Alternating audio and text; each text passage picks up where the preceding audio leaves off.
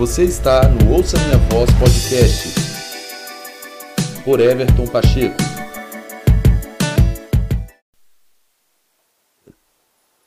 Oi, gente, tudo bem? Eu invadi um pouquinho aqui o podcast do meu pai e eu vou ler os meus versículos favoritos. E eu vou começar com Salmos 126. Minha mãe apresentou e eu amei muito ele. Eu acho que ele tá por aqui. Calma aí, que eu vou achar. Aqui, achei. Um, você pode acompanhar aí na sua Bíblia também, ou você pode só me ouvir. Eu também vou ler aqui na minha Bíblia. Então, vou começar.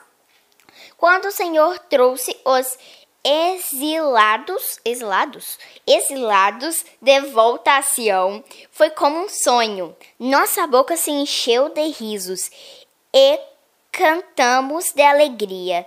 As outras nações disseram: O Senhor fez coisas grandiosas por, ele, grandiosas por eles. Sim, o Senhor fez coisas grandiosas por nós. Que alegria! Restaura sem restaura, Senhor, nossa situação como os riachos revigoram o deserto. Os que se, semeiam com lágrimas colherão com, colherão com gritos de alegria. Choram enquanto lançam as sementes, mas cantam mas cantam quando voltam da colheita. Gente, eu amo, amo muito esse versículo. E agora eu vou ler um outro salmo que está bem pertinho desse 126. Que, assim, eu copiei de cor desde a primeira vez que eu li ele. Que é o Salmos 119, 105. E assim, tua, tua palavra é lâmpada para os meus pés e luz para os meus caminhos. Promet, prometi uma vez e volto a prometer. Obedecerei as teus, teu, teus juntos estatutos. Estatutos.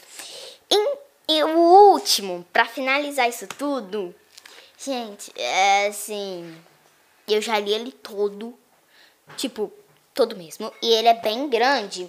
Só que o antes dele também é legal. Eu só não vou ler o, o, o Apocalipse 22 todo, porque ele é bem grande e muito grande mesmo. E eu vou ler o 21. O, do 21 do versículo 21. O capítulo 21 do versículo 21. É uma confusão.